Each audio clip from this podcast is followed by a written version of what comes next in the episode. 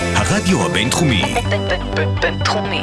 106.2 FM, הרדיו הבינתחומי. הרדיו החינוכי של המרכז הבינתחומי, לקום ישראל, 106.2 FM. השעה הבינתחומית.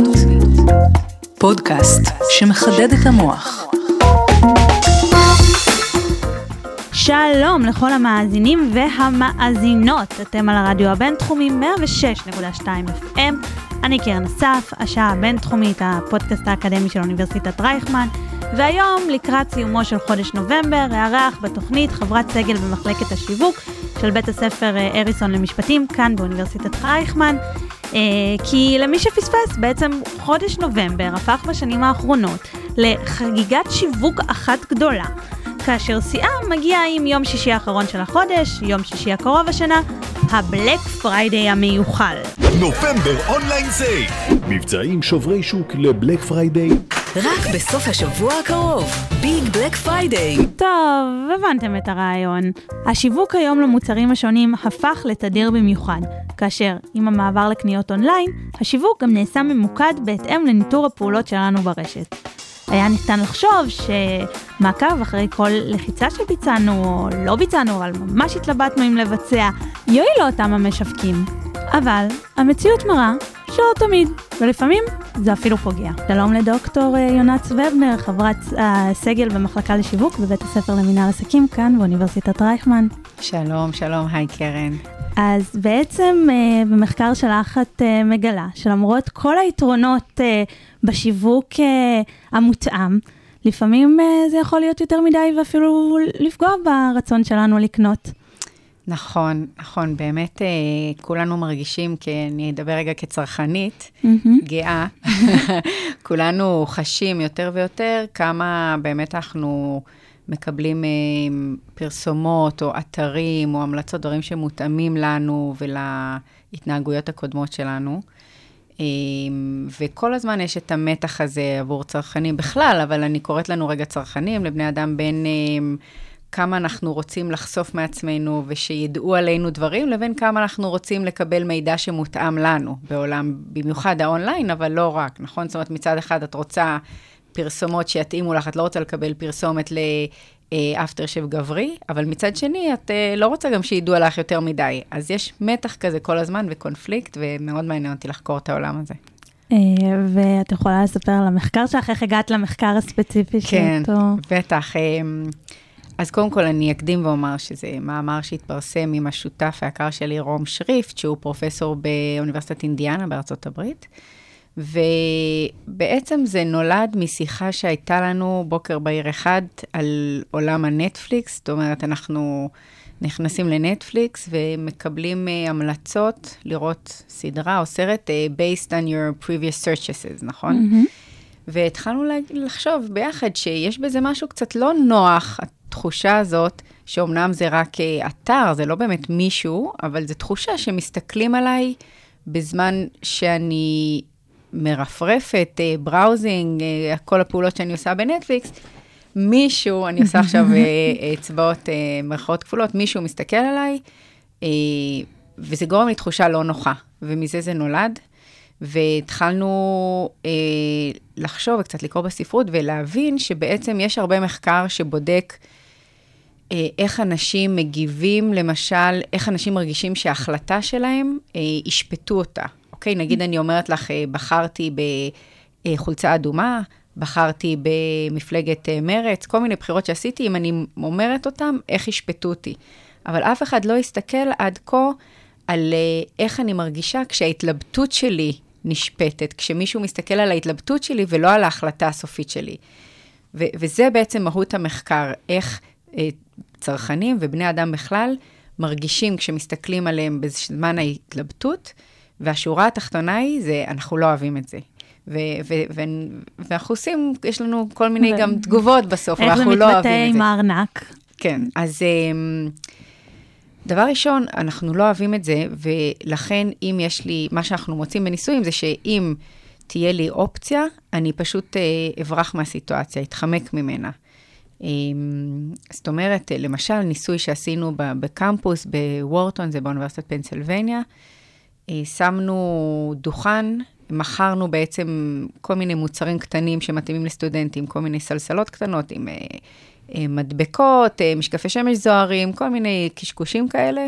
מכרנו כל מוצר בעשרה סנט, ובעצם פנינו לסטודנטים שעברו בקמפוס, ושאלנו מי רוצה להשתתף במחקר, ואם אני נבדקת סטודנטית עכשיו ורציתי להשתתף במחקר, אז הנסיין שלח אותי לשולחן בצד, נתן לי דולר, ואמר לי, את יכולה עם הדולר הזה לקנות איזה מוצרים שאת רוצה בשולחן. או- עשרה פריטים, עד עשרה פריטים. עד עשרה פריטים, בין פריט אחד לעשרה, או את יכולה גם להחליט שפשוט את רוצה ללכת עם הדולר הביתה בלי שום מוצרים. ובעצם אה, מה שעשינו זה תפעלנו את הנושא הזה של להסתכל על, על הנבדק בזמן ההתלבטות.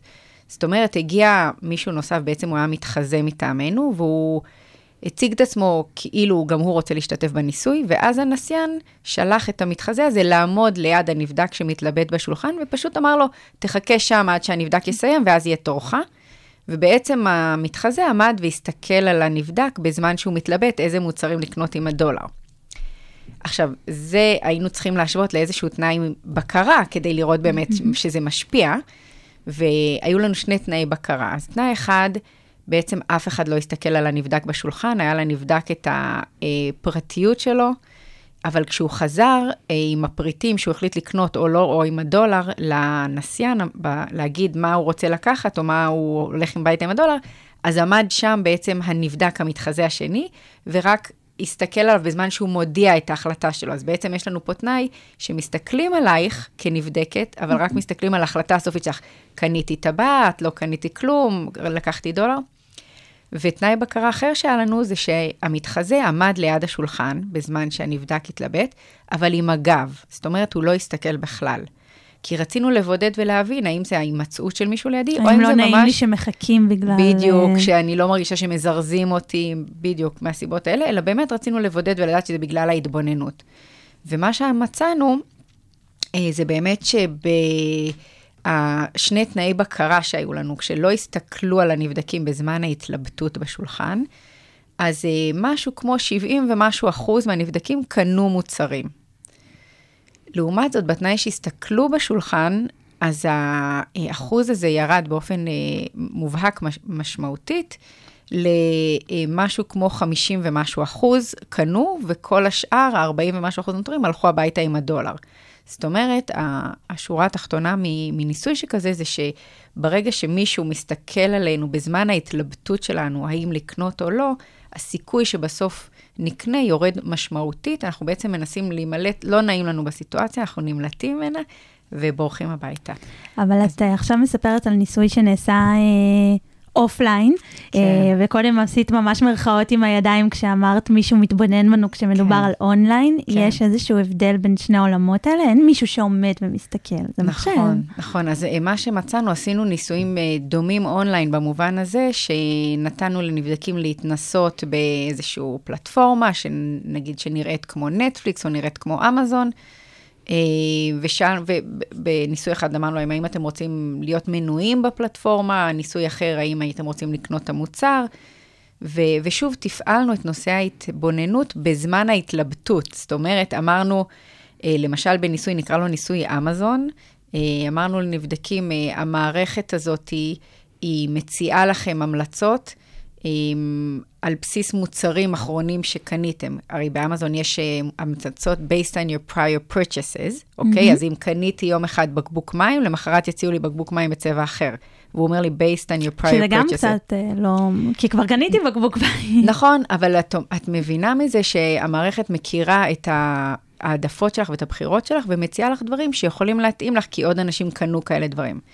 אז זה דבר אחד, אבל דבר אחר שהוא מבחינתנו, ולמה שאנחנו מבינים עוד יותר פולשני, זה כשהמערכת מציעה לך המלצות based on your um, browsing history. כי אז את אומרת, רגע, לא סתם שהמערכת הזאת מקודדת ומנטרת את מה אני קונה, אלא היא מקודדת ומנטרת את ההתלבטות שלי, האם אני אוהבת שחור או האם אני אוהבת לבן. והדבר הזה שמנטרים אותנו בזמן ההתלבטות, אנחנו מוצאים שזה לא נוח, אז אנשים פשוט ממש באחוזים משמעותית, העדיפו להיות מנויים במערכת שמציעה להם מוצרים רק על בסיס מה שהם בחרו או קנו, ולא מערכת שמציעה להם דברים על בסיס ה-browsing history או ה-search history שלהם. אמ, והמנגנון שאנחנו מוצאים הוא שאנשים חשים שהתבוננות בזמן ההתלבטות פוגעת ב, בחופש האוטונומיה, פוגעת בחופש הבחירה שלהם. יש משהו בזה שמסתכלים עליי בזמן ההתלבטות שגורם לי לזוע באי נוחות בכיסא. אולי אני אבחר משהו אה, בגלל שהסתכלו עליי, אולי זה יטה את ההחלטות. יש משהו מאוד מאוד פולשני שמסתכלים עלינו בזמן ההתלבטות, וזה לא משנה אם זה אונליין או אופליין. ו... אבל בעצם יש פה איזושהי התלבטות, אה, עכשיו לא כצרכנית, התחלת כצרכנים, אז עכשיו אני שואלת כמשווקת, כן. כמרצה בבית הספר, במחלקה לשיווק. כן. אה, אם אמרת קודם קניתי בקבוק מים, אז להציע לי בקבוק מים בצבע אחר או בגודל אחר, כבר יש לי בקבוק מים, אני לא צריכה בק... עוד בקבוק מים. לעומת זאת, אם הסתכלתי על בקבוקי מים, אז אם הציעו לי בקבוקי מים, ולא קניתי והציעו לי בקבוקי מים יותר יפים, אז נשמע, לפני שאת מספרת על הסיפור שלך, שזה הדבר הנכון לשווק לי. איך עושים את האיזון הזה? כן. אה, זאת אה, כנראה שאלת השאלות, והפלטפורמות שיפתרו את זה, הן באמת יהיו המנצחות הגדולות, כי הן... הם גם יצליחו אה, מבחינת מכירות וגם מבחינת לתת לצרכנים תחושה נעימה. אה, אבל מה שאנחנו מציעים זה שיש ערך מאוד גדול לטרנספרנסי ולהתבוננות עד נקודה מסוימת. אה, ובאמת, אנחנו רואים יותר ויותר חברות שפועלות בכיוון הזה, ואפל, ואנשים גם הולכים, ב, אה, חברות נוספות הולכות בעקבותיה. שמאוד רוצים אה, להצעיד קדימה את הנושא של הטרנספרנסי ושל לתת לצרכן את האופציה לבחור עד כמה אנחנו יכולים להיכנס לו אה, למה שהוא עושה, ומה אפשר לנטר ולעקוב, ומה אי אפשר לנטר ולעקוב. עכשיו, שוב, תמיד יש גם את הצד השני, אנחנו כצרכנים מקבלים מיליון תקנונים לחתום עליהם ו-accept cookies, ו- ופשוט עושים כן, כן, כן להכל, כי רק תנו לנו להמשיך ביום שלנו בשקט. אבל אה, באמת החברות... שהכי פותרות את זה נכון, ושלדעתי הכי יצליחו לצעוד עם זה קדימה, זה שיצליחו לפתור את הדבר הזה, שבו בעת נותנות לצרכן את התחושה שזה בידיו, השליטה בידיו, וששקופים לגבי הכל, ואם משהו לא נוח לו, אז לא מסתכלים, וזה יכול להיות אפילו פר מכירה, האם אתה רוצה שעכשיו ננטר את העדפות שלך, עכשיו לא ננטר את העדפות שלך. אה, והנושא הזה של שקיפות ומתן שליטה, הוא הולך ונהיה אקוטי יותר לצרכנים ככל שעובר הזמן. חושבת שזה גם קשור לעניין של מודעות? שהיום אנחנו הרבה יותר, אה, אפרופו תיקי פייסבוק וכאלה, מודעים אה, לזה ש... אז כן, אז אני חושבת שזה קצת מחזיר אותנו לנקודה בהתחלה, כי יש הרבה יותר מודעות לזה, ואנשים וצרכנים הרבה יותר חרדים לפרטיות שלהם, אבל יש את הצד השני כל הזמן, שאנחנו רוצים שהחברות, החברות באוטומטית ידעו מה אנחנו רוצים. וברגע שאני באה להקליד בגוגל איזשהו חיפוש למשהו, ועשיתי איזו שגיאת כתיב, וגוגל לא הבין אותי, אני מתעצבנת על גוגל, למה הוא לא מבין מה אני רוצה לשאול, נכון? אה, אז אנחנו כל הזמן חיים בקונפליקט הזה כצרכנים, וזה מה שהחברות, אני חושבת, שמות היום הרבה דגש על לנסות לפצח את זה ואת הקונפליקט הזה. תודה רבה, ענת. בכיף.